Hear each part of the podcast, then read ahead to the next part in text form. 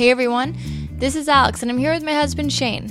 Baby Lou's in bed, the cat is in her room, and we are so happy that you could join us on this Family Tree episode 26. How are you feeling, Alex? Good, good.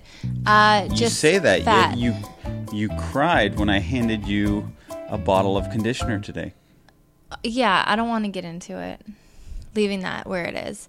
Why? Um, Oh, I, I grabbed conditioner. Can you open mine too? Mm-hmm. I grabbed conditioner sh- instead of shampoo, and I've just been very overwhelmed today. So we're leaving that where it is. Uh, yesterday, though, was Valentine's Day, and you were feeling a little bit down on Valentine's Day, but I think that we had a really great night. I wasn't feeling down. Well, you you were talking about uh, everybody at work and how everybody's making fun of it, nobody's doing anything, but you I and I, didn't had give a. a shit. I didn't know if that was getting in your head or not. No, I'm not like guys. Stop making fun of Valentine's Day. You're ruining it for me. No, but everybody, every the thing is, it's the cool thing to do is to act like you don't care about Valentine's Day. Is and- that the cool thing to do? Yeah, I have never heard of anybody in real life being like, "Oh, I'm excited for Valentine's Day." Everybody's like, "Oh, yeah, what a Hallmark holiday, blah blah blah." And nobody nobody ever actually says that there's something about it that they're into. And You Ev- love it. no, I like an excuse to do something out of the routine, like family days on Monday. Love I that. like excuses to do things out of the routine, but Valentine's Day kind of sucks because all the restaurants are booked. It's usually on an inconvenient day in the week. Uh, things are more expensive. Flowers get jacked the f up. That's the only thing that's more expensive is flowers. and I feel like you get a lot of credit for getting someone flowers on a day that's not Valentine's Day. Yes. And all you get is flack for not bringing the flowers on Valentine's Did Day. Did I give you flack? Have I ever given you flack for that?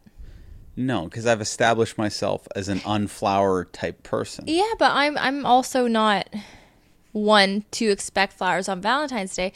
But before I sound like everybody else I heard talking about on Friday, I do enjoy it. I do enjoy it and I like it because it's an excuse to do something nice together and maybe out of the ordinary. Like because the restaurants are so busy, it forces you to find something different, like find what wouldn't be busy. Like you and I usually go to that greasy burger joint in Toronto. And I, I like that kind of creativity. it is. It's it's so much fun. So, what was this year's creativity? Well, this year's creativity was like we didn't really plan for it, it just kind of happened. So, you came home from work, we were planning on going to a movie, and we had been for like, you know, since the night before we were kind of tossing that around. And then brought Lucy to my parents because she was going to fall asleep there. We are going to pick her up afterward. And after I dropped her off, my parents go, Oh, Alex, you know what? Just leave her here all night. Come back in the morning at nine o'clock. You guys sleep in. Have a great Valentine's Day. So then that felt amazing. So when I came home, I told you, and we're both feeling amazing. And it felt like we were like in a bachelor pad or in a little hotel without the kid there. And it turned our house into like a fun zone. We could put the TV up super loud. We could like talk real loud. I could shout down the stairs to you if you were downstairs.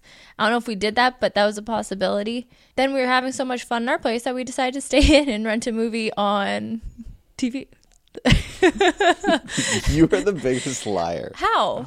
You made that narrative like we were having so much fun we decided to stay in. Well, no, because it felt so great. Not it, it wasn't that we were having so much fun. It was just so freeing that like our house became what? That that might have been a fringe benefit once we realized that every restaurant we wanted to go to was packed. And no, was we only checked one restaurant. Right, and it was kind of a, a burger place. So we were like, geez, if this burger place is going to be an hour and a half wait, I can't even imagine a normal restaurant. Yeah, but it was such an easy decision that I think we were both kind of trying to stay home anyway. Yeah, Like you showed up with cookies to bake. I did.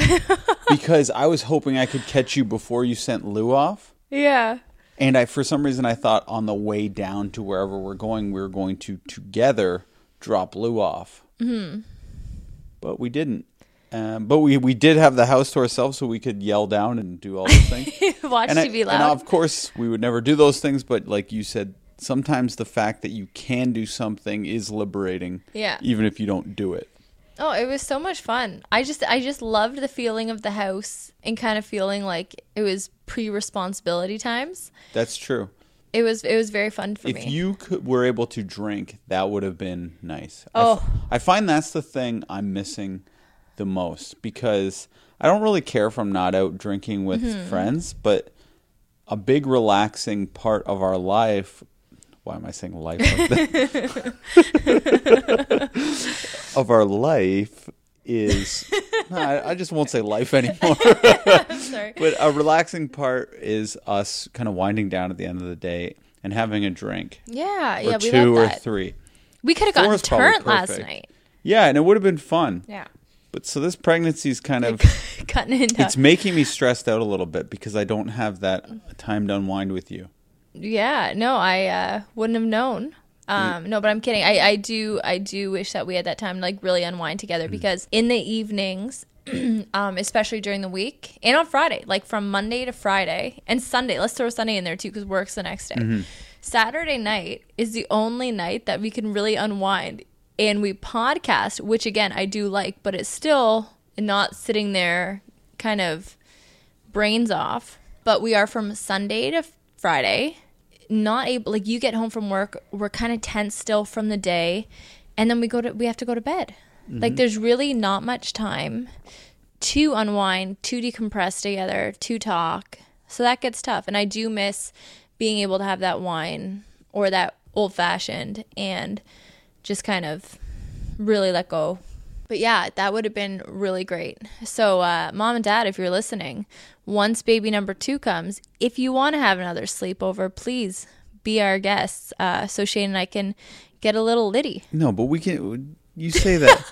That's just we don't need them to have the baby to get a little litty. It's not like we're doing anything crazy. Well, no, but no, I know that, but I'm just saying it like to get that vibe of turning our house into like a cool pre-responsibility pad for a couple hours. I know, but if we're going to do that, let's actually go out. Turn the TV up loud. No, I agree. We don't listen to the TV that loud, No, I need to because I have bad hearing, but but no, never we'll loud out. enough for her to hear. This is a ridiculous conversation. I'm sorry. I do want to uh, talk about what we did do on Valentine's Day because it was still very special. I thought we we fell asleep on the couch, in and out of sleep, watching a movie that was fun called Knives Out. We ordered wings and watched a movie.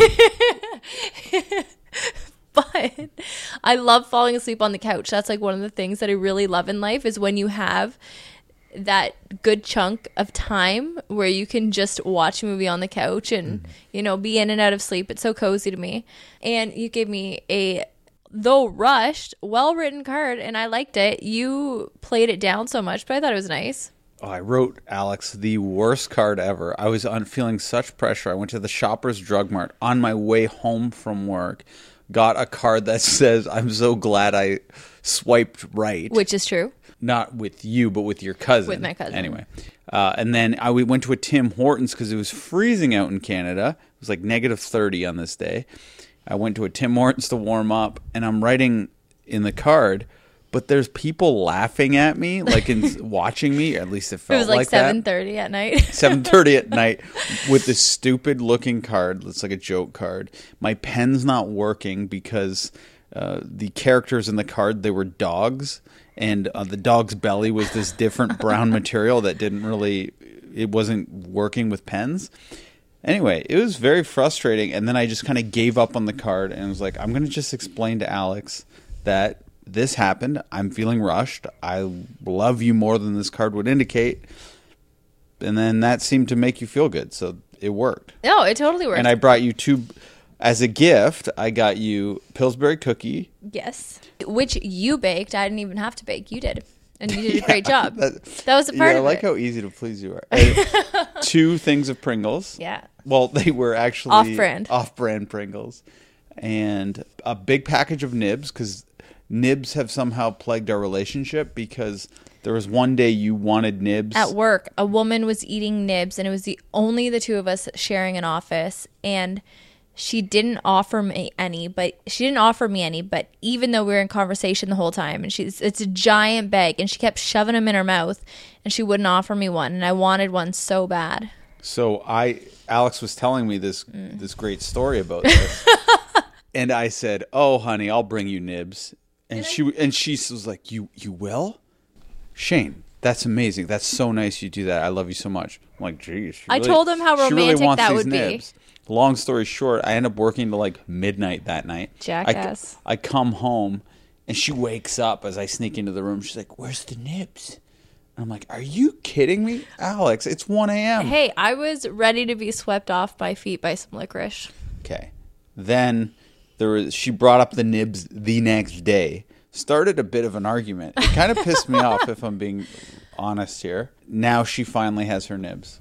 Finally. So it was in the end it was kind of like a romantic uh, gesture, I guess. The nibs out of all the other stupid gifts I got you. Did I get you anything good. else? Uh, no, no, no, the food. But food is the best way to a pregnant woman's heart for sure. And you got me a card from Shoppers also with the dancing robot in it. Yes, also a very cheesy card. Usually we get cooler cards and we're pretty good at card choosing, but very cheesy this year. You also got me Oh, yeah, the main thing. a a wooden a charcuterie board No, well, we already own the charcuterie board. It was a charcuterie board that we had owned already. So that wasn't the gift, guys.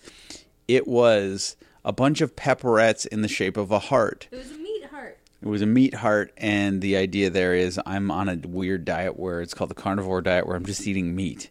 Apparently, this is supposed supposed to make me look very svelte. But I thought the meat heart was going to make Shane super happy. But Shane has been eating too much meat and too many pepperettes, so that when he saw and smelled the pepperettes, it actually made him really sick. Yeah. Well, special Valentine's Day. Okay. So, one thing that has been bothering me all week, and today I saw a lot of it, Shane and I went to a play place that has opened up by our house. It's really cool. You go in, you pay like seven fifty for just your kid, and it has like fifteen rooms that are all themed differently. So, like a bistro, a fire truck, a circus room, things like that. Uh, and the kids can just go and play in there for as long as they want for seven bucks. It's really very, very cool. Sorry, I have the burps from my bubbly. If you can cut those out. like, Shane, Alex, come on. I was talking. That was clearly not me. You said you were going to be burping this. Yeah, but I was like in the middle of a word when you did that. All right. Continue. so sitting in there and like watching Lucy and watching Shane and playing was a lot of fun. But I noticed, and this is something I'm noticing more and more frequently, is that people just have poop faces. And it's not just, it was all the parents there had poop faces on, but not just them. It's like you walk anywhere. Do you remember when we were at Disney World walking around, how many people had poop faces? Yeah. like and a poop face to remind you shane and uh, if you guys don't know it's just you know a face that looks like you are just having a real crappy time or just of complete boredom and disdain for whatever it is you're doing and when we were at disney world happiest place on earth so many people that we walked by and i think we were smiling like dummies everybody had a poop face Well, especially the man who told you to uh, fuck off or whatever. Oh, that guy was the worst. He had the biggest poop face ever. But did you notice today at the play place all the parents with poop faces? Just, I just don't like saying poop face a hundred times. I can't do this. PFs? I feel like you're over saying poop face just because with, you can. with these expressions. Yeah, I did. I, I, I just feel like maybe they feel uncomfortable, and a lot of times when people are in spaces like that, they have a tendency to talk through their children and Mm-hmm. not even interact with other adults. Yeah. So people, like you're very good at maintaining a sociability and talking through Lucy. Mm-hmm. I'm really only good at talking through Lucy. I try to pretend I can smile and stuff, but I'm not good at it. But some parents, you're right, they don't even put in that effort to pretend they can be social. No, they just stand there looking miserable. But I do feel for those people because maybe they're just feeling incredibly awkward and they're trying to make a go of it because they know it's best for their kid to be out there, but they Yeah. don't necessarily want to be out in the world. But think about like even just walking to work. Like next time you're walking to work, just look at all the people walking by you on the street. Everybody just has this like it's either a solemn expression or like they're grimacing and nobody ever looks happy. And it always reminds me, looking at these faces going by, it always reminds me like, fix your poop face and like just try to like be happy and look happy and like emanate mm-hmm. happiness and it'll help. Easier for some people. You you're good at that, so you want other people to be good at the thing you're good at. But if you weren't good at it, don't you think it's a good thing to practice that? That could help your overall mood. Some people's faces, like my face, isn't fixed like yours. Your face is fixed different than mine. Yeah, but you can still like just have a hint of a smile when you pass somebody. It's weird because it can make you're also welcoming people to talk to you. Not if you're going in opposite directions. Well, yeah, like if I walked around like that, coworkers would want to talk to me more. like I find if you kind of keep your head down, they're not going to talk to you as much. Pull the Larry David mega hat move. Just avert your eyes. No, but I just I do think that it is a good reminder maybe if you are willing to practice looking happier and feeling a little bit happier. Unless you're just not and you're feeling like crap, then don't. But why not just try to give off like a warmth when you kind of go around in the world? because you might attract people you don't want to, especially especially if you're a woman and you're going around smiling. I guess too they run into the problem of men going like, "Where's the smile, sweetheart?" Yeah. So you can't really win, I guess. No, suppose. men uh if they want to find a way in there to talk to you, they're going to. But if you're somewhat normal, change p- turn that frown upside down is the message. Yeah. Yeah. I just think too many people look miserable in life, and I'd love to see people just looking a little happier in their day. Whistle while you work type thing. Somebody will be sitting there, and like just for the camera, in case we use this, will be sitting there with like mouth agape and just looking like they've been lobotomized. Like,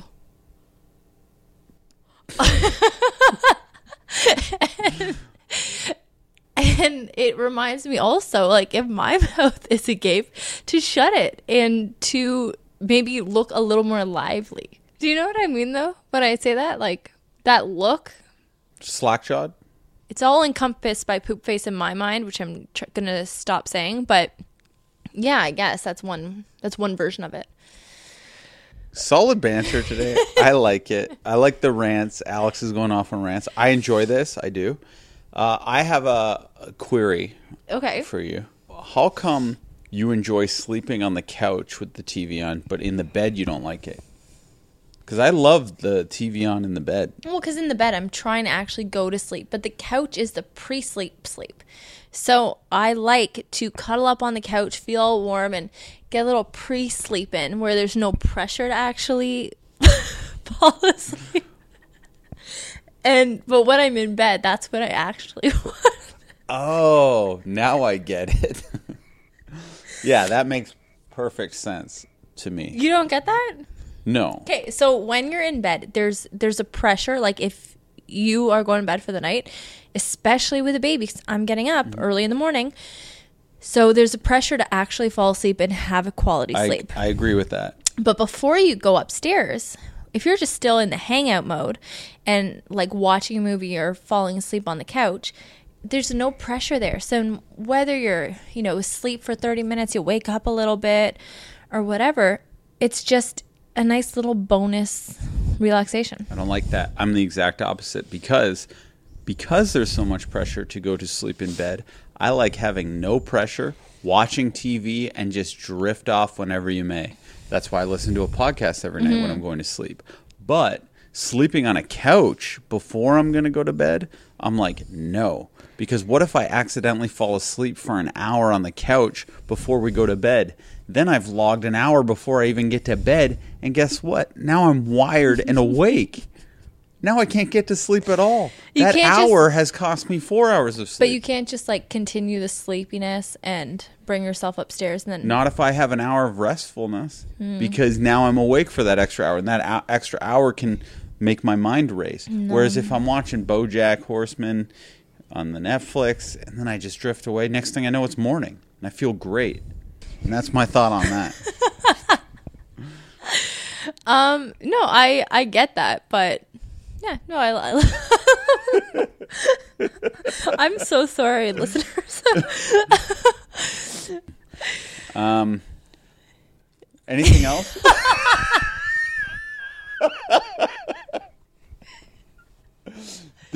well, I, Is it possible to be awkward with your own wife?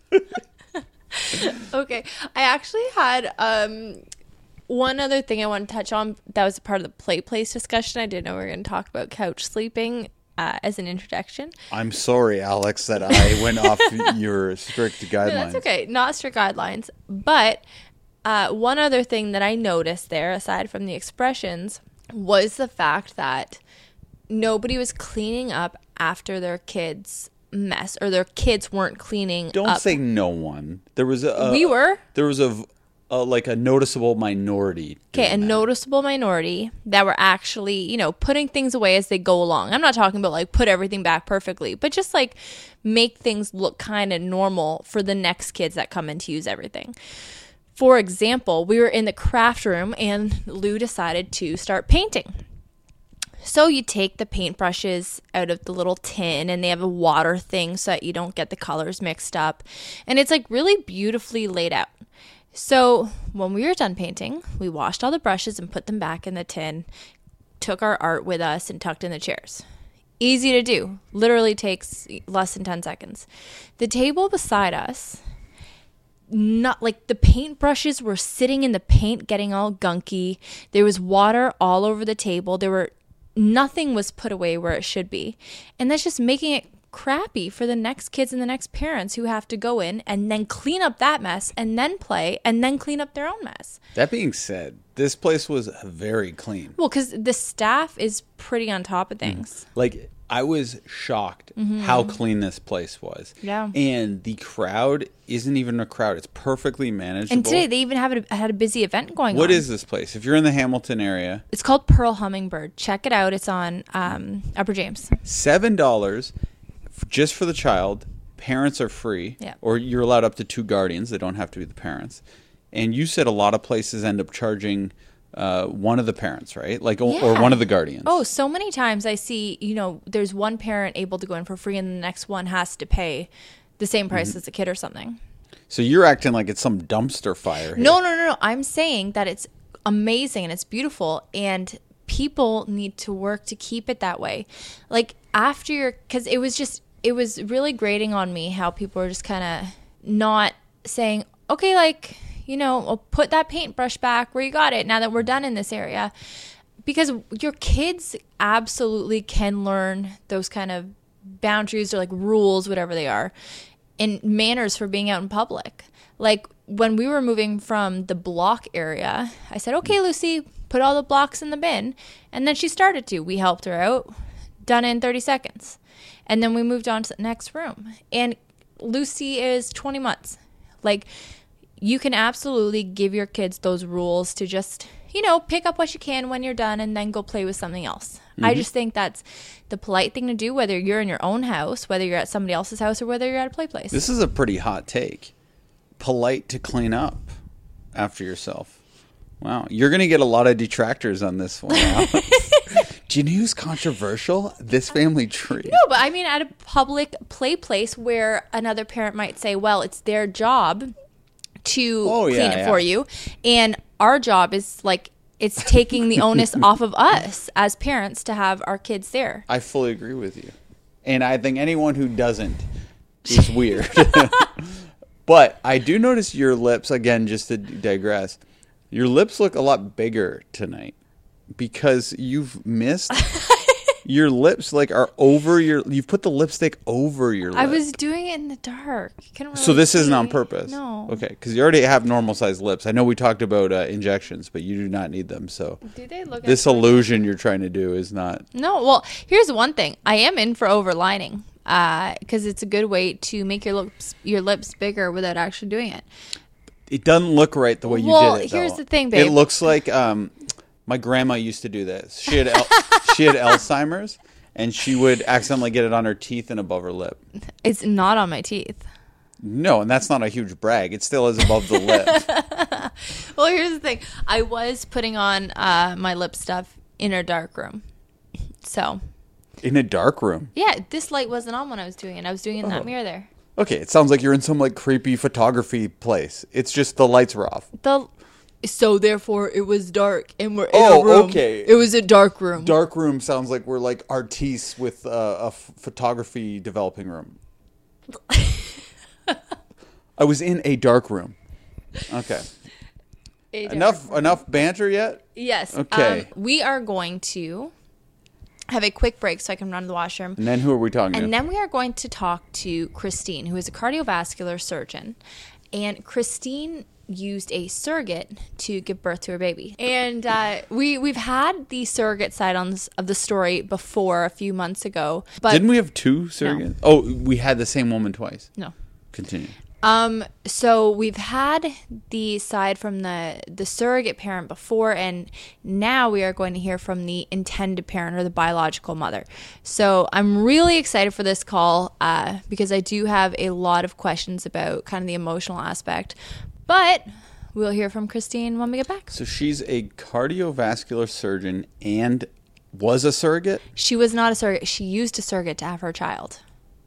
Right. Yes. That is cool. I do like surrogates. what is the thing we're in vitro we are talking Yes. about? Okay. I mix everything up. That's all right. You have Asperger's. You're making me hungry. Hello. Hi, Christine. Hi. Hey, this is Alex and Shane from this Family Tree podcast. Thank you so much for taking our call tonight. Oh, it's my pleasure. So, Christine, I told the listeners right before we called you that you used a surrogate to have your baby, and we have spoken with a surrogate in the past, but we've never had the biological mother, the intended parent side of things. So, we are quite excited. Uh, you told me that you were an open book, so we're Yep. excited for that. Um, so, I just want to start off by asking why surrogacy in your case? Well, we um, were trying to have a child for a year and had no luck, so we moved on to IVF, and um, we got four embryos. And the first embryo uh, was transferred, and I was pregnant, Right. but it ended ended in a blighted ovum, Okay. and so with miscarriage and retain products, and so I went on to have a D&C. uh, and that left basically scar in my uterus and my uterus lining completely damaged Oh my god. and I was never able to we, to grow a lining again um, thick enough to have another transfer. And we tried multiple, multiple ways uh, over a period of months to try to grow my uterus to a thickness that could take a transfer. And then basically, my doctor was like, "Well, you're kind you're kind of at the end of the road for you, but there's always surrogacy." So that's how we ended up with surrogacy. So uh, you are doing this in Canada, right? Correct. Okay. So surrogacy in Canada, how does that work? Like, what is the process like? Well, in Canada, it's altruistic, meaning that surrogates do not get compensated financially. Mhm. They um, that is illegal, so they are reimbursed for their expenses. So basically, you can find surrogates independently. You might have a friend or a sister or something along those lines that will offer to be your surrogate, or you can go on agencies, which is like a dating service, um, and that's uh, where we found uh, our surrogate. Okay. And was your surrogate living in the same like province or city as you, or did you have to travel to meet up with them? Uh, our surrogate was in Stratford, Ontario. Oh, nice, close to us. Are you are you from Ontario? No, we're in Nova Scotia and uh, born and raised here, and both my husband and I. Oh, that's amazing. We love it out there. It's great. Okay, wait. Let me let me ask a dumb question. Can when you when you have the surrogate, does that mean that it's the kid ends up being half your husband and half this woman, or is it like it's half you somehow through science? So science is wonderful, and um, all of those options are possible. So traditional surrogacy, the surrogate themselves uh, produces an egg for the intended parents, and then gestational surrogacy, the intended parents provide the embryo. So in, we did just gestational surrogacy. So um, it was my uh, egg and my husband's sperm. So he's biologically our child. Wow, that's so cool. I know it's amazing. And you can also do donated embryos. So you may not have any embryos and you may have a gestational surrogate. So you can get either a donated embryo or you can get donated eggs and create an embryo with your husband's sperm. Mm. So that's all a possibility too. So was it hard to choose the surrogate? Because I can only imagine, especially if you're using something like a, a service, there's so many options. And then you don't even know this person. So it's like, can I trust them? And you're, I don't know what you're judging them based on, but like I imagine maybe you have photos and a history and a medical history. But how hard is that? Because you're placing a lot of trust in a stranger.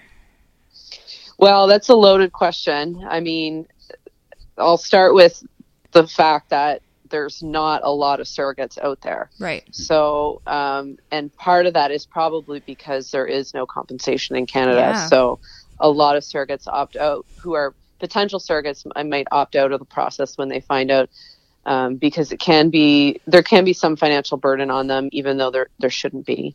Um, so when we signed up, there was five surrogates, and we read through the profiles. We have their medical history, social history, how many children they have, their age, that that type of thing. And uh, there was one in particular that stuck out um, to us. I liked her because she was a bit older. Mm-hmm. Some of the surrogates were in their 20s, and I'm I was like 37 when we started this process. So okay. uh, I was looking for someone more my age. Um, and she worked at a pig barn, which I thought was really cool. And that really um, grabbed my attention. And uh, ultimately, she's the person we matched with. We sent out an email to all of the surrogates. She got back to us the first. And so we uh, had a phone call with her um, for about an hour, an hour and a half. The first time we spoke to her, we really connected with her. My, while we were on the phone, my husband was mouthing to me, "Her, I want her. I don't want to talk to anybody else." And which was awesome because I just had such a great feeling about her. And we flew down to Stratford two weeks later to meet her, mm-hmm. and she agreed to be our surrogate. And it's kind of like one, you don't have a lot of options two, you're kind of desperate, you know, yeah. like we're we're coming into this defeated mm-hmm. and you know we came so close to being pregnant and then being told that you can't go anymore and this is kind of your last chance mm-hmm. having a biological child so you kind of just are willing to match with anyone really but we were fortunate that we matched with someone that we really connected with. So and we were lucky. And I think if you don't wait for that person you're connected with, you can get into a lot of trouble. I find it interesting that you actually wanted to go for somebody older because if they're over 35, that's considered a geriatric pregnancy. So wouldn't you be worried about more complications associated with the older person? Well, the geriatric complications come from the egg um, ah, and not the, the uterus. So you can you can be in menopause. Well, I mean, I take that back a little bit. You could be in menopause and you could trick your your uterus into carrying a child. Um, there are complications because you're older, so you know you more likely for gestational diabetes and things like that. Um, but there's no more increased risk of chromosomal abnormalities oh, wow. um, or things like that because it's it's uh, my egg, right? So yeah that comes with the the risk of the age of my egg when I created the the embryos. And are you is one of the first questions you ask uh, the person why are you doing this? What's in it for you? Like Absolutely. Some people like well, I'm going to speak for surrogates here, so I hope that I do do them justice. But some like to be pregnant, mm-hmm. um, and some just like want to do something good for mm-hmm. someone else and that's kind of the situation our surrogate was in she did, does, did not like being pregnant um, but her and her husband wanted to do something kind for someone wow. um, you know and she had been thinking about it for a really long time and then once they met us they're like well we want to do this for you we want to we want to give you a family. That's incredible. That is so incredible. I mm-hmm. hate being pregnant. Um, until, so did this woman. Yeah. no, I know. Like, this is what I'm saying. I get it. So I can't imagine uh, just being in the position where you know that's the road of altruism, kind of that I take in life. Um, which is amazing for somebody to choose that. So, if just so you said you had five that were kind of on the roster, and those were the only options. If you didn't connect with any of them, would you just choose? Would you have chosen the best one that you kind of cross your fingers for, or is there an option even for Canadians to go to the states and pay for something like that? Yeah, all of those options. Uh, you know, you can wait. You can try different agencies. You can wait for more surrogates to join the agency. You can go to the U.S. if you want and pay. Mm-hmm. Absolutely. Some people. You can even go overseas, which is getting like India has a, a really big surrogacy there, which is That's a little. Sketchy because yeah. it's not well controlled or there's not a lot of laws around it. Mm-hmm. But yeah, those were all options for oh, us. wow. Alex told me to ask anything here, so I'm wondering what I'm assuming there has to be some sort of black market in Canada where people are illegally uh, putting themselves up for surrogacy. Did you poke around at that at all? No, n- not at all. We we basically went through the agency because like you don't know where or how to do this. Yeah. yeah. Um, and so the agency guides you. As far as like black market, I think that probably there's payments that could happen um, that aren't supposed supposed to happen. I, I, suppose that that could happen. I mm-hmm. don't hear those stories, so I don't know if that's common or if it does happen. But right. you know, I'm not aware of any black market. So about the um, legality of like paying your surrogate is are you allowed to like gift the money or is all of that just that doesn't happen to kind of keep the playing field mm-hmm. fair for everybody you can reimburse them for costs so things that you can reimburse for are travel mm-hmm. lost wages for the surrogate companion because if they have to go to medical appointments they might want to bring their husband or right. a friend prenatal vitamins, maternity clothes. We reimbursed for massage, and she was allowed to have physiotherapy or go with gym membership. We were all going to reimburse her for any of those things. Some people reimburse for groceries. And then if they go on bed rest, right. we have to reimburse them for their lost wages, or if they're a stay at home mom, you may have to reimburse for cleaning and childcare and things along those lines. And legal fees, you're responsible for your surrogate's legal fees in addition to your own. And then, of course, things that fall outside of reimbursement, you can do. Some lawyers will say no gifts. Mm-hmm. Um, some will say gifts are okay as long as it's not a, a trip around the world. Right. So we we gave our surrogate uh, a lot of flowers at milestones for birthday. We oh, sent nice. the family Chris- Christmas gifts. Um, we gave them birthday gifts when we were down in the summer. We sent them a, a, Christmas gift this Christmas as well. So, you know, the laws are there, but I don't think they've really been challenged. So it's pretty yeah. muddy as to what's allowed and what's them. not how you want. Um, I just I want to ask about the actual process of being pregnant while the surrogate is going through that, you as like the biological mother who did try to get pregnant yourself and clearly wanted that experience, how do you handle do you get feelings of jealousy or of longing and how do you handle that for the 9 month pregnancy? So that's a great question. So bef- before you're pregnant, both the surrogate and the intended parents have to go through a psychological evaluation. Mm-hmm. Um, so that's one one check for mental well-being through it all. Yeah. And we really liked the therapist that we saw for our psyche eval. So I kept going back to her to make sure that my relationship with Mandy, who's our surrogate, was healthy and good and happy. Um, so I went back to her several times during the pregnancy. And one of the questions, you know, that they ask you are h- how you feel towards your surrogate. Do you feel jealous or mm-hmm. envious? Mm. Because here you are, this person who can't provide like the basic female duty to get pregnant, and then you can have this woman who can do it for you. And right. imagine if she was drop dead gorgeous, for example, how would that make you feel? Mm-hmm. Um, so there's a lot of like cl- complex emotions that are going on. But for me, I couldn't give a flying you know what i was just so ha- happy that she was pregnant. I had grieved the lot the fact that i would never get pregnant. Mm-hmm. and i didn't feel envious at all actually. I was just so happy that we were back in the game and the, in that we were going to have a baby That's but I. I think that some women probably do struggle with that and i would think that sometimes that could make the relationship with the surrogate fall apart Uh, after the process, is it kind of like uh, that was great, we really appreciate it, but sayonara, sayonara, or is it we have this lifelong bond and our our child is going to be in contact with you also? Like, how do you make those decisions, and what did you decide? So you talk a lot about that stuff before um, you enter into the process. Um, you know, what kind of relationship will you have after?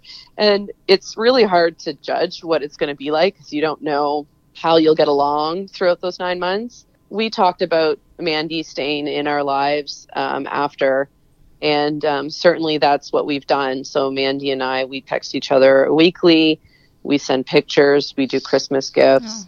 Um, I want my baby to grow up with a picture of her and her family in his room so he knows what this beautiful human being did for him. Absolutely. Um, and we'd like, we're going to fly them down this summer, um, hopefully to spend some time with us. So we definitely plan on keeping seeing them. Now there are horror, I think horror stories of of intended parents just leaving right after the birth without really the surrogate getting a chance to see the baby and not keeping in contact and just leaving the surrogate high and dry. So that stuff certainly does happen.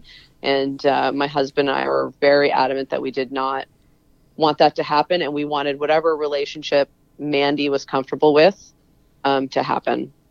Oh, nice. Yeah, that's that's very incredible, and I I can't imagine it personally any other way because I think once you do create that bond, it's somebody helping you have your child.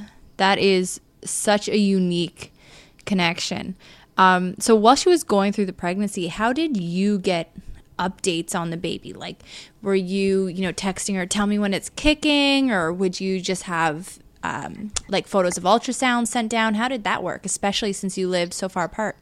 Our we texted a lot. Um, so we got like texts of the first and phone calls when we did the first P stick.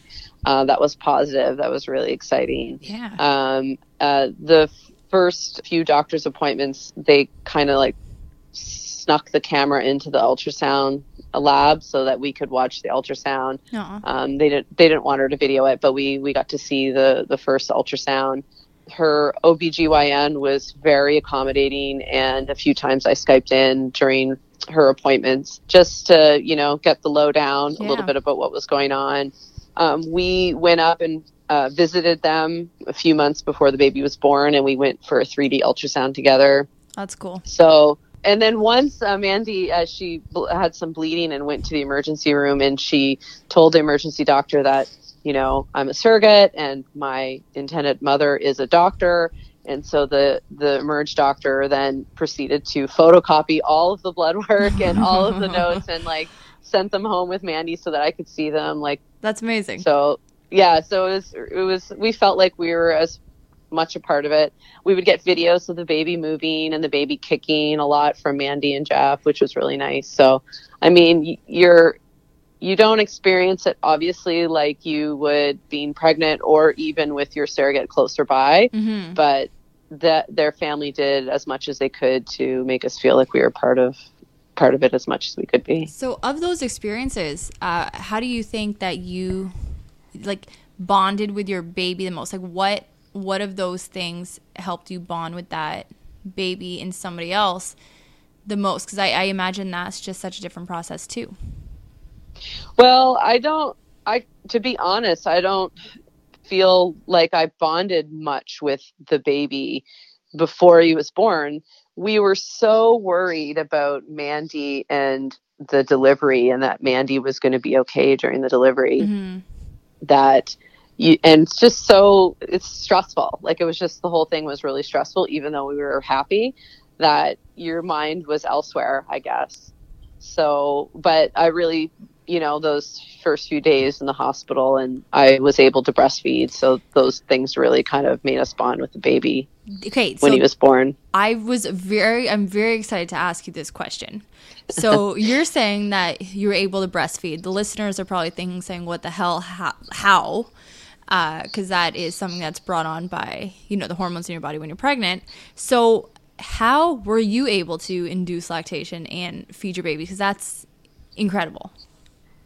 So uh, it's called induced lactation, uh, like you mentioned, um, and basically you can trick your body into producing breast milk.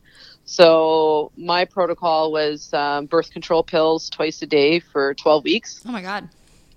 and then I stopped them and started domperidone, which is a medication that helps like your gut motility. Okay. And one of the side effects of domperidone is lactation.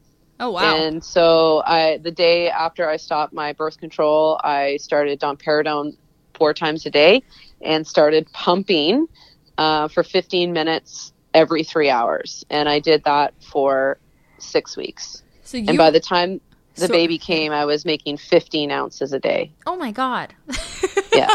There's so many mothers listening who are so jealous of that milk production. That's incredible. So Yeah. you're a cardiovascular surgeon. Would you be bringing your pump to work and kind of pumping on the job as well? Yep, I would um, pump during clinic. I'd just lock my door. I'd pump between surgeries. I remember once I was on call and I had to go into an empty OR and sit behind the heart lung machine and pump behind the heart lung machine. So there was some a few interesting places I had to pump. But yeah, I was pretty dedicated to it and it was a great thing to keep my mind occupied while the whole pregnancy was happening. So I was pretty pretty into it. Okay, I have one last question. For the pregnancy itself, how does that work? Does she just like text you it's happening and then everyone rushes over to the hospital? Are you allowed to be there with her or is that just the expected? Yeah, so um, that's always tricky. um, we went up at 38 weeks, which probably was a little risky. Um, maybe should have been uh, down there before. I don't know. But anyway, we showed up at 38 weeks, and she got induced at 39. And we had toured the hospital. That my, our lawyers sent a letter to the hospital. Everyone knew that we were coming Mm-hmm. and that we was going to be a surrogate. We were in the delivery room, and uh, unfortunately, Mandy, the baby wasn't dropping, and the baby was having heart decelerations. So during the contractions, so we had to have an emergency C-section, Whoa. and we were, ex- well, I mean, to digress for a moment, Mhm. like just all your fears, right, of like course. something Yeah. bad happening to your surrogate. So it was really kind of an intense, intense uh, hour there. But so we did not expect to get into the OR for the C-section. That's pretty uncommon, but the stars aligned for us, and all of a sudden, people were like, "Well, do you want to come in? Do you want to come into the OR?" And we're mm-hmm. like, "Heck yeah!" So we got to sit and basically watch our baby being born from someone else, which was pretty pretty intense. Yeah, it was awesome. Whoa. I That's know, crazy. I I know. can just imagine. That's Picturing that situation is because it's the person that you've connected to now and have been worrying about for nine months, the surrogate, and your baby. So there's there's so much in it for you, and I I just couldn't imagine being in that position. But is there anything else that we might not have even known to ask that is a common question you get as a woman who used a surrogate? Well, one of the most common things I think people say is, I could never imagine giving up a baby. Mm-hmm. And my reaction to that is always, it's, it's, they're not giving up a baby, they're giving back a baby. Mm. And I think most surrogates would say that they have a stronger connection with the parents than they do the, the unborn baby, right? Because they have all Mhm. this interaction with the intended parents. And so, really, they never feel that same connection like you would with your own child.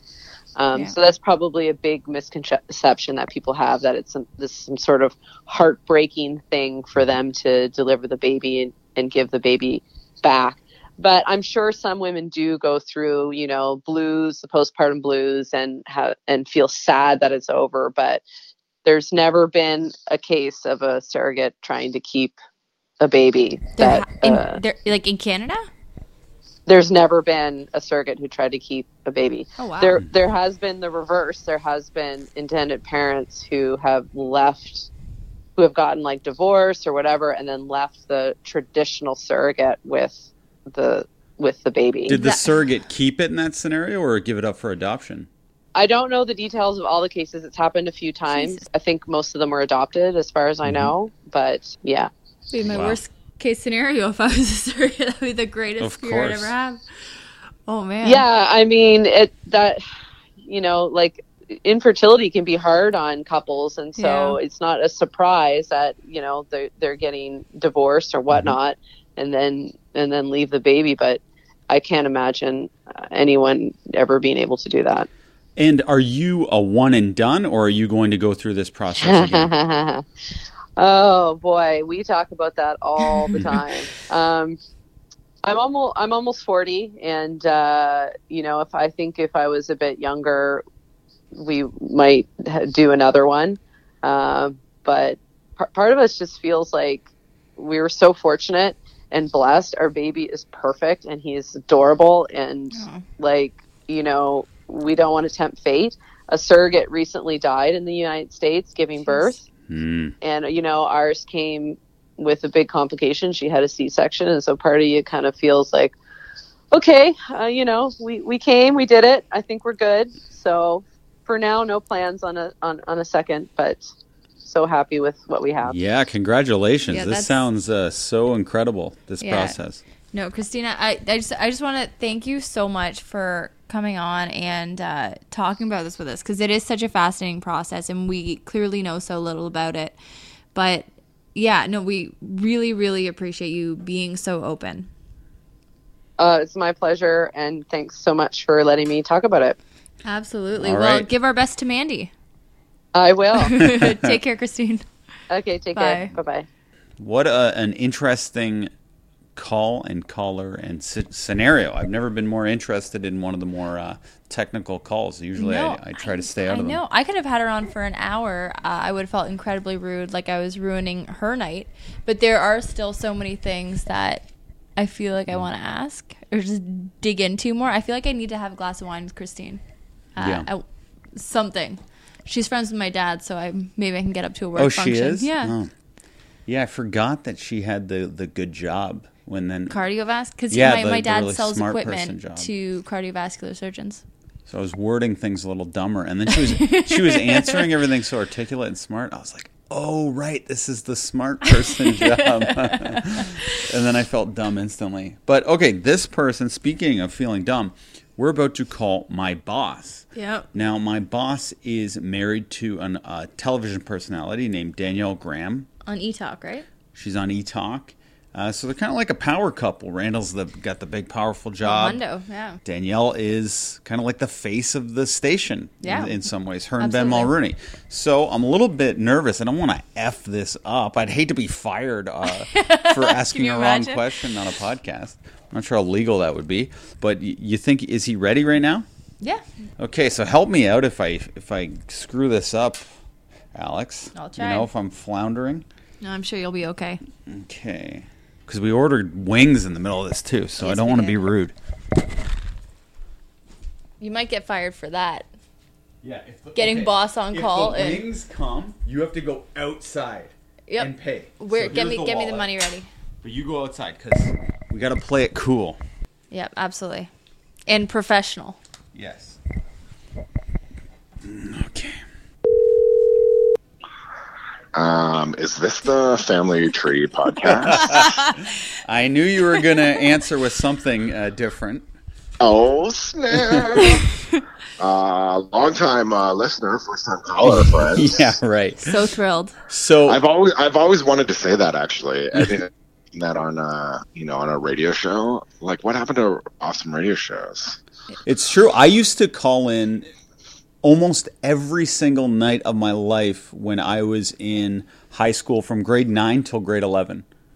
No Which kidding. Yeah, there was a show. It was Jim Richards was Mm-hmm. his name, and uh, mind you, they were all prank calls, and I would record them. And I was obsessed with getting people in my high school to get involved, and we created this trophy out of a lacrosse stick. It- we spray painted it gold, and the best prank call got their name engraved in the lacrosse stick. That's incredibly oh my elaborate. god! And my radio name that. was Shane the Brain. And then they, they did a thing on the radio station where they banned male callers, which I've never heard before. Sexist. Yeah. What? Yeah, they banned male Because of shit in the brain? Because of Shane the Brain, they banned male callers. So what we would do, we would get our sisters, and if someone had a cool mom, we would get them to get by the call screeners. Ah, So- yes. So, and we would do this prank where it would be like, "All right, we're here with Paulina," and I would be like, "Actually, it's Paul," and then they would just hang up on us. Anyway, welcome to the show. I, you, you know, Shane the Brain is a pretty weak pseudonym because obviously I would be like, oh, Shane the Brain, oh, that's Shane Cunningham. Yes, like it would, I would, I would, I would suss you out in about twelve seconds. right. Yeah. Um, but so you just had a small child a month ago, Marigold, I did Marigold, little Goldie Graham. and this is your So, second. yeah. Hold this on. is the are, second. Are you guys two. calling her Goldie? Uh, not yet. Right now, we call her Mayor Goldie. So it's like she's the mayor of the Graham household now. Like she's Right. boss. So she's the mayor. Mayor So- Goldie. So and we- a- actually, we had like a we had a night nurse, and we we, we said Mayor Goldie, and she actually uh, she wrote us a very nice card. Uh, uh, after she left, and uh, it said Mayor Goldie, and she thought that was her name, and it was pretty funny. That's funny. Um, how do you come up with the names? Because you had very interesting name picked out. If it was a boy, I heard the first time the name was going to be Hawkeye. Yeah, so Hawkeye, I've always loved Hawkeye, not uh, because of the Marvel character, but rather Hawkeye Pierce from my favorite T show. Yeah, the best show ever made. So I always loved Hawkeye. My dad used to call me Buckshot. That was my that was my nickname as a kid, and I think he his father used to call him Buckshot. So somehow Buckshot and then Hawkeye seemed to be like the next natural progression. So I desperately wanted to call uh, if I we had a boy, um, my son Hawkeye. Now I knew it was like going to be a huge, massive stretch for that to ever happen. But I, what my strategy was, I just prefer instead of referring it to like the baby, I would say, oh, you know, like baby Hawkeye, or like when we're when we're speaking about our potential child, hypothetically, I would say, oh, you know, if we ever had a little Hawkeye or a baby Hawkeye, and and what would happen is eventually Danielle just kind of fell into it, and she would say like, oh, you know, this uh, this lamp would look really great in little baby Hawkeye's room, and I was like, oh my god, it's working. And then uh, Danielle's mom heard it, Mary, she's the best, and uh, she was like, "Over my dead body, are you naming any child um, Hawkeye?" And I was like, "Oh yeah, of course, you know, no problem." Well, like, you know, we would never do that, but I just kept on referring it to referring to this potential baby as Hawkeye, and then eventually, after like about a month, then all of a sudden, Mary, my mother-in-law, was also referring to the baby as little baby Hawkeye. So I was like, this is genius. It worked. It was going to work. But then we had a girl, so. I'm just kidding. and and to convince uh, an Italian mother-in-law, because Yes. Italians are incredible, incredibly traditional. That just Very shows the effectiveness of what you did. That's amazing. Because so this is a good tip for everyone listening if they're planning on having a weird name. yeah, if, if it's a it's a pro tip, uh, we have we have a friend who actually was like uh, they were kicking well, no, sorry, he was kicking around the name Toronto, and I think everybody was like, um, that's a pretty out there name. But Like if- if- Toronto, like the city? correct. That's Okay. Wild. So he was like, he was kick, kick, kicking around that name. Look, uh, like you know, it's an interesting name. I think if you know, if I would have given him my secret sauce, my my secret t- tools, he could have had a Toronto. Actually, he had a girl too. So Oh, he right, was- I yeah. was gonna say, thank God you didn't, because that probably wouldn't have worked out as mm-hmm. well as Hawkeye would have. I do find boy, boy names a lot harder to Oh pick God, than a, a, a girl name. We're struggling so hard right now. Mm-hmm. Oh, I agree. A hundred mm-hmm. percent, I agree. yeah, another brutal. And we had a name picked out, and then for reasons we can't really discuss, that name got poo pooed, so Yeah. we can't do it. You know what? Like this is what I would say. Like, uh, you know, uh, uh, we work in creative fields. I would like part of the part of the reason why I so stoked to have a kid is like to come up with the name for the kid. Like that's mm-hmm. part of the fun. Like I was like. Uh, you like we had Marigold on our list, our first list uh, for Beatrix, and um, but uh, and then when we're, we're, coming up to the second, and then Danielle floated mirror, I was like, ah, I pretended that I wasn't hot on it. Only because I like I love the game. Like I love the yeah. naming game. It was so fun. So she's like, "Oh, what about Marigold?" I was like, "Nah, like, nah, it's a, it's a flower name, but like, I loved it, and like, I love Gold, I love Goldie Graham, and like, I just thought that was rad." So Goldie's one of my favorite names of all time. I love Goldie. Oh yeah, it's a great name, totally great name. And then it and it, you know, uh, Danielle's uh, mother is Mary. Like as as soon as like I like obviously we're gonna name this kid Marigold. Like from the second that it was named that Danielle floated it, I was like, oh, it's happening. But you know, we played along. We came up with some other fun names. It was super fun. What I found is uh, with us, the name that we had, the one we preferred, dictated which gender we were actually rooting for. Yeah. So we started oh rooting God, to have hilarious. a girl. And then we had a better boy name. We're like, now we want a boy yeah. for the what? next kid. Now we're back That's to wanting crazy. a girl. Yeah, yeah. Be- because Lu- yeah, the, the, we we love the girl Lucy name. is such a great name. Lucy's great, and we love our, our oh, next yeah. potential girl name too. But we're just so lukewarm on any boy names. Yeah, for this kid, I we're talking it. about now. We've oscillated on which we, we've been rooting for. I thought you said that you guys were rooting for Rebecca. Becca? No. Melissa. No. Jennifer. no. Sally. W- Randall, we're not. We, we, don't even give a shit. The name's Betty. We don't care. Oh, we, it's Betty. Yeah. Yeah. We don't hold it back at all. The name. Listen, Betty Cunningham is pretty toast. Yeah. It's, it's Isn't it it's cute? amazing. It's so cute. Yeah. yeah, I love it. Okay. Wait, now, are you are you guys for real that that Betty is in the running? No, that's Be- it. Be- Betty is the girl's girl name. name. for sure. Get the F out. That's we're, awesome. we're not even talking about it anymore. Like we figured that out in the pool in Vegas in September, and we haven't discussed it since because we're just hot Uh, on it. Lucy and Betty are a killer combo. I, I- you guys haven't found out yet if it's a boy or girl We yet. find out on Wednesday, actually. Yeah, so then what? So what's the boy potential name? Oh, this was okay. Originally, it was uh, going to be Jersey. Jersey is out. Ooh, I like Jersey. Jersey's Why? out. Why is Jersey out? Well, we can't talk about it. But Ah, and then uh, Jules uh, was our second name, and now Alex wants to go with Ace, which is kind of a weird name. I like Ace though. But Ooh. I like Ace and I like Jules. I like them both. to be honest, we're just hoping it's another girl, just because I feel like I'm no matter what I pick for boy now, I'm going to be regretting it.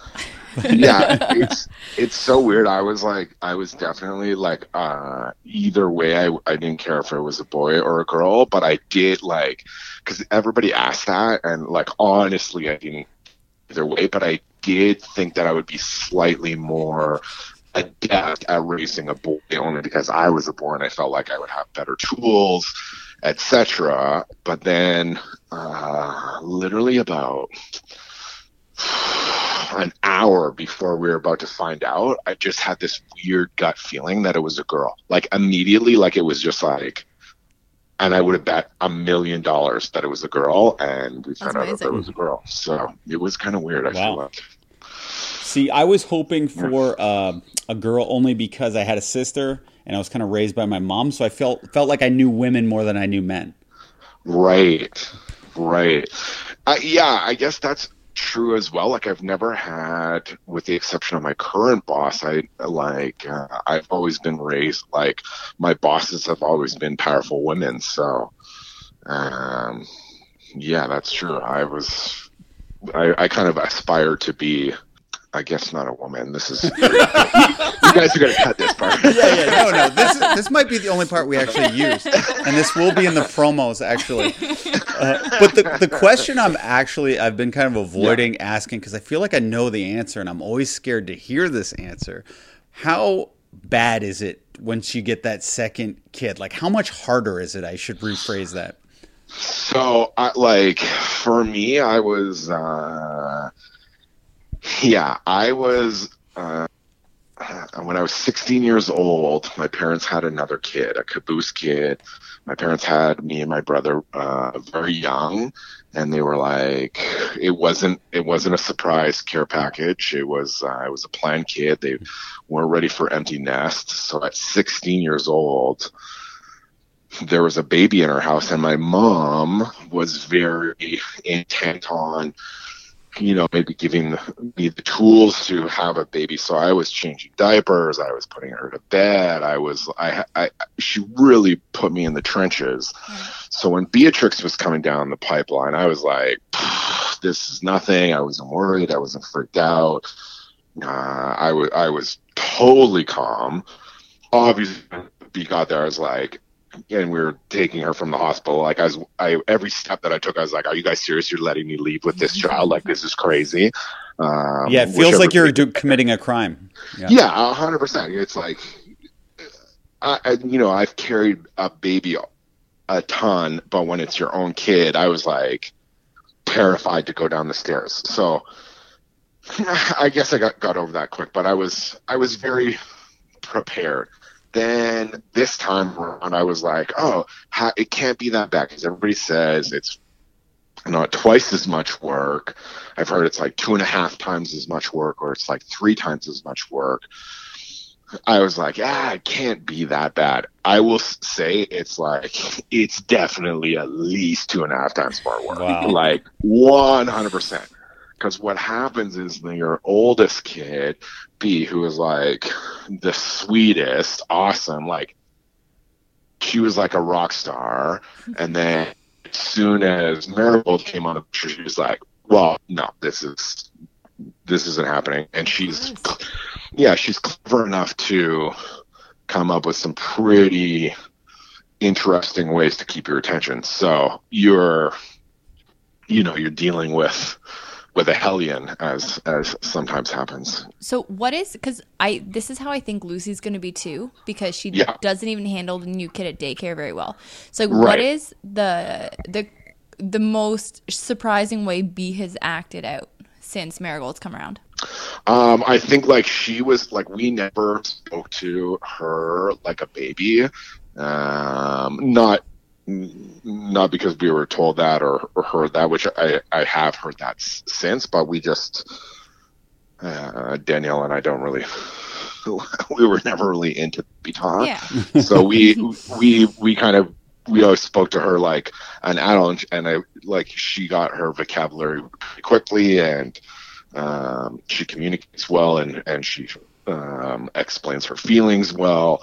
Um, and then as soon as Marigold showed up, it was all of a sudden she started acting like a baby, which was, it's so weird because like this adult kid suddenly acting like a baby, it's, it's really trippy. It's completely trippy. Your wife had what's called a geriatric pregnancy. And it's so funny to hear the word geriatric with like someone in their mid 30s. Now, 100%. Going through a pregnancy like that are you scared? Are you worried? What are the extra complications and how do you handle that mentally and physically?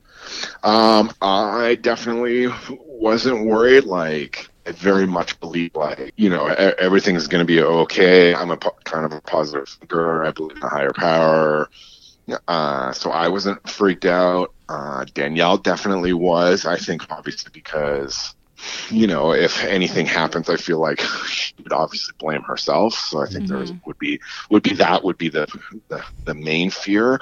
Um, I don't want to want to speak for her, but that would be my, my guess as kind of like the the driving factor for that.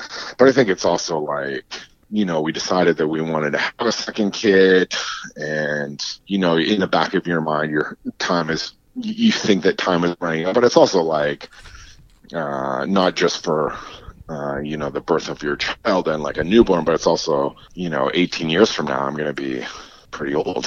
yeah. So, you know, you, you, you, you start running those numbers as well. And, you know, we, we waited for uh, a while before we had kids. So, but for the pregnancy yeah. itself, was there complications, like any extra, or did, was it a smooth pregnancy? Yeah, we were really t- super lucky. Like we got um, early, we got early tests. We, we we spent the money on those early tests. Like the it's about, genetic like- testing and stuff like that. Yeah, exactly. Was- yeah. Yeah, it was like it was not invasive, but um, I think it was like eight hundred dollars, Mm-hmm. uh, which is pretty expensive. I think it's crazy that our health plan doesn't cover something like that, especially because if there if there is problems, then uh, you know that's going to be more stress on the on the system down the road, anyway. So Yeah, you want those parents to be prepared. Exactly. It feels like something that they doing, but I digress. Uh, so yeah, we we we spent the money to have those early tests. Not that I think it would have maybe changed our minds. I think we would have had our baby re- regardless. But I think just for peace of mind or, or to understand what we were getting into, uh, we did have those tests, and knock on wood, everything was turned out great, and um, we were really lucky. And now, okay, so now you have two kids. Danielle's a Yeah. working mom, and she probably She uh, her job involves a lot of travel and maybe more work than other other moms' time away from the baby. Uh, how do you manage your time now? Like like we use a system where we have lots of help from grandparents, etc. Are you in that same scenario, and you lean on those? people? Yeah, takes a village. Uh, we have Danielle's mom, who's like an absolute rock star. Uh, so she's in Guelph. She'll come for you know a couple days um, out of out of the week, and then obviously Danielle uh, went to work at the awards, so she came f- for that part of it. I think it was that was a lot stressful on Danielle leaving that was on uh, me and mom. We were you know, pretty chilled. Know, oh my, like, you know, she made sure we were all set up and uh, uh, able to succeed while she, she was gone. But she was definitely more worried about it going into it than mom and I were. I, I think we would have actually acted cool as a cucumber, even if we were freaking out, just so that Danielle wouldn't be freaking out Right. uh, when she left, but we were actually totally chill. And, and we, we had a plan, uh, you know, a divine and conquer plan that first morning, and it literally went out the out the window like the, that within an hour. Uh, but we just kind of slotted into new positions, and it and totally work fine. So Randall, I've been wanting to know so badly about how that experience went. So we had Mike Veerman on the podcast a few weeks ago, Yeah. and I was excited to ask him about. Danica, his wife, was on vacation for like a week, and Mike was alone with, with their daughter at like six months. But you take the cake for uh, the only dad I've ever met who has spent several days home alone with not only a newborn baby, but a newborn and a toddler. And that blew my mind. And I know you had help, but like for two people taking that on, that's difficult. Uh, so Yeah. I'm just so fascinated to know about that experience. Like, were you? I know you were acting cool, but like, were you shitting your pants even a little bit? No, I like. I, I think I would have been under a lot different circumstances. I have. I think my mom uh, really prepared me to be like. It's kind of like in my belly. Like I've always been kind of calm in any kind of any kind of big stressful situations. I'm usually pretty calm. It's like small things that I'm usually not good at big things are like not to say that that's a big thing to look after your own kids for three days but No, it being Uh, any one parent being home with Right. two kids and one of those kids is a newborn, I think is a huge thing. Like I think you're underplaying it. In my head, that's so huge. but I, I I think that like in your head I, I agree with that in the sense that going into it it can be overwhelming Mm-hmm. once you're in it it's not like you have any uh, like there's no option for fail Trial by fire. like like like you can't really fail so there's no like i think in in the like i think there's like you know i think everybody has like a kind of a primal instinct to look after your child right Yeah. like it, like it, the things that get overwhelming are are uh, you know if if your kid's freaking out about something that, and you can't fix it or you, like those kind of problems but like I don't know, like l- looking after like a newborn, like yeah, it's it's scary going into it, but I think once you're in it, it's not that bad. At least, at least for me, it w- wasn't that bad. because you have no other options. So when exactly. When that happens, and when you were watching uh, Marigold and B, who is the one? Like, were you getting up? You know, the five, six times a night, however many times it is newborns get up to feed her and do the burping and everything like that. Yeah. So uh, we That's we so brought impressive. in. That's so impressive to me. no, uh, no, no. Uh, sorry, I'm, I'm, I'm. Uh, to be clear, like we brought in, we brought back our, our night nurse Oh, for like uh, a couple of those nights. I did one night. Fortunately, like I don't know if it was uh, like our second time around or if we've just got a different baby. But at two weeks, we had Marigold sleeping for a four-hour stretch. Get out of here.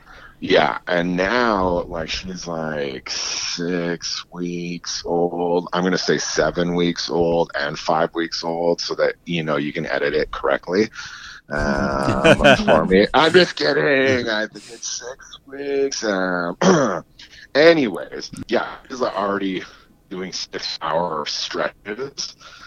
On that night, there was like, like you know, a big load up, and then like I put her down at midnight, and then I was up at I want to say 4:30, 5 o'clock. Fed her again.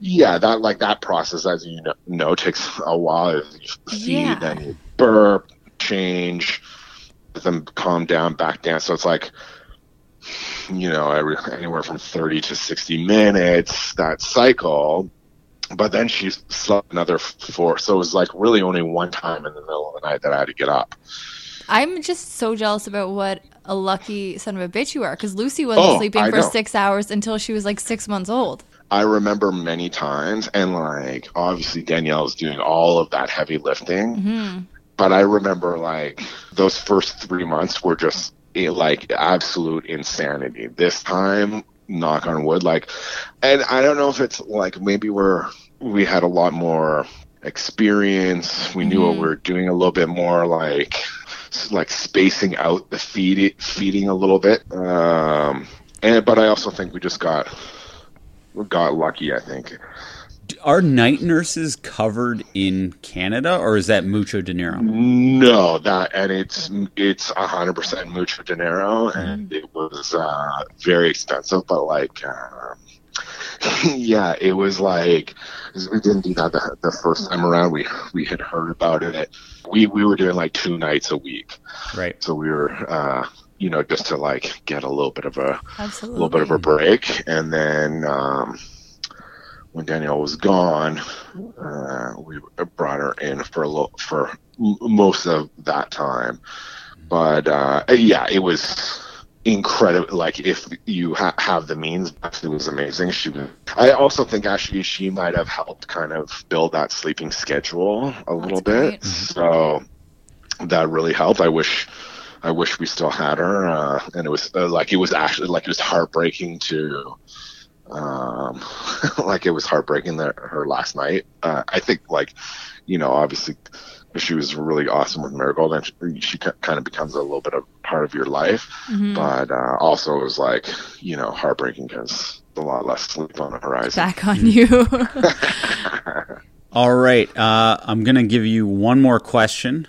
But before I do that, I want to tell everyone Randall runs family blog with his wife called The Family Gram. And That's it's, true. it's excellent. It's a good source of pretty much everything under the, the Absolutely, sun. yeah. So if you if you have kids, which I'm assuming you do if you're listening to this podcast, uh, f- follow that. And uh, Danielle Graham uh, is her Instagram account, which is essentially now I would say it's like a maternity account, correct? Yeah, it, it's definitely uh, it's it's gone from uh, glam to fam. Right, 100%. and you you have uh, you you pretty much have a dad account now, Randall. I at- at do. Randall I'm, Yeah, no, it's uh, Randall Channel. Oh, of course, on, yes. on Instagram. But uh, um, Okay, my uh, yeah, you know, like uh, kids uh, take over your your life. So Oh, I oh I know it. I'm I'm managing uh, Alex's account as we speak, actually. Um, but my last question is: You and Danielle are people I would consider alpha. I always am curious who is the house captain in each household. Usually, I'm pretty good at predicting who that is. In this Right. case, to me, it goes right down the middle. Now, is there what what I call a house captain in your house? Oh yeah, I've been the house captain for.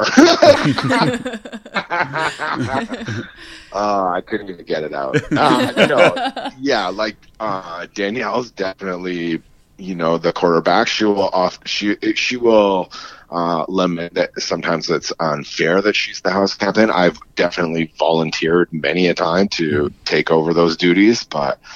Uh, you know, I think it's you know that kind of thing where you don't want to get too good at certain things that you maybe don't necessarily want to do. Right. So, uh, you know, like already Danielle's like, uh, like I've given Marigold all of her baths, and she doesn't cry when I bathe her.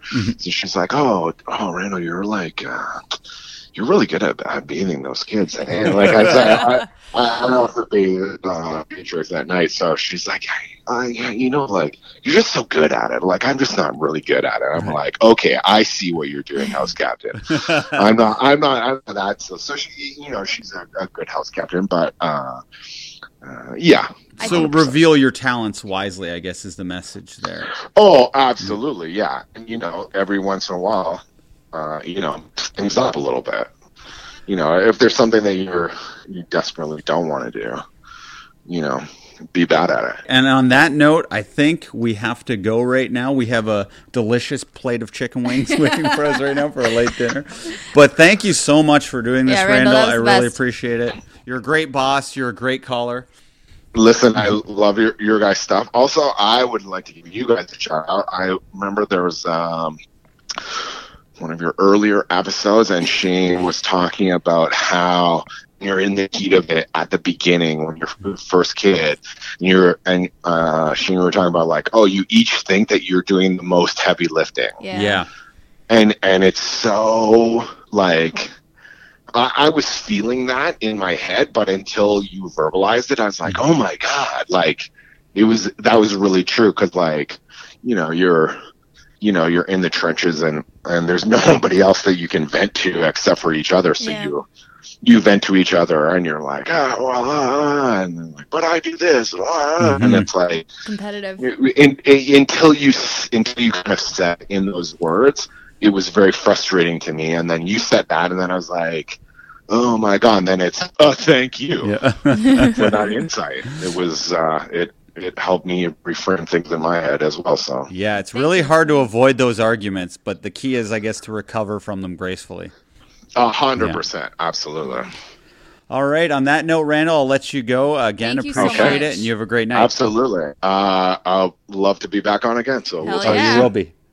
All right, Bye. love you guys. See ya. Bye. Okay, we did it. So We that did it. Those were two uh, longer calls. So I think maybe loved we it. skipped the question period. One hundred percent. Um, but everybody, thanks for tuning in, and uh, thanks to our callers tonight. And Alex, thank you because what a lot of people may not know is people people probably know, but the, the chicken wings came. Oh, uh, yes. and you got those within like 30 seconds and brought them in, and you did it perfectly. thank you. So, okay, this is episode 26 of this, Family, Tree, podcast. Please don't forget if you do enjoy the podcast to go on, give us a rating, give us a review. We do so appreciate it. Have a great night.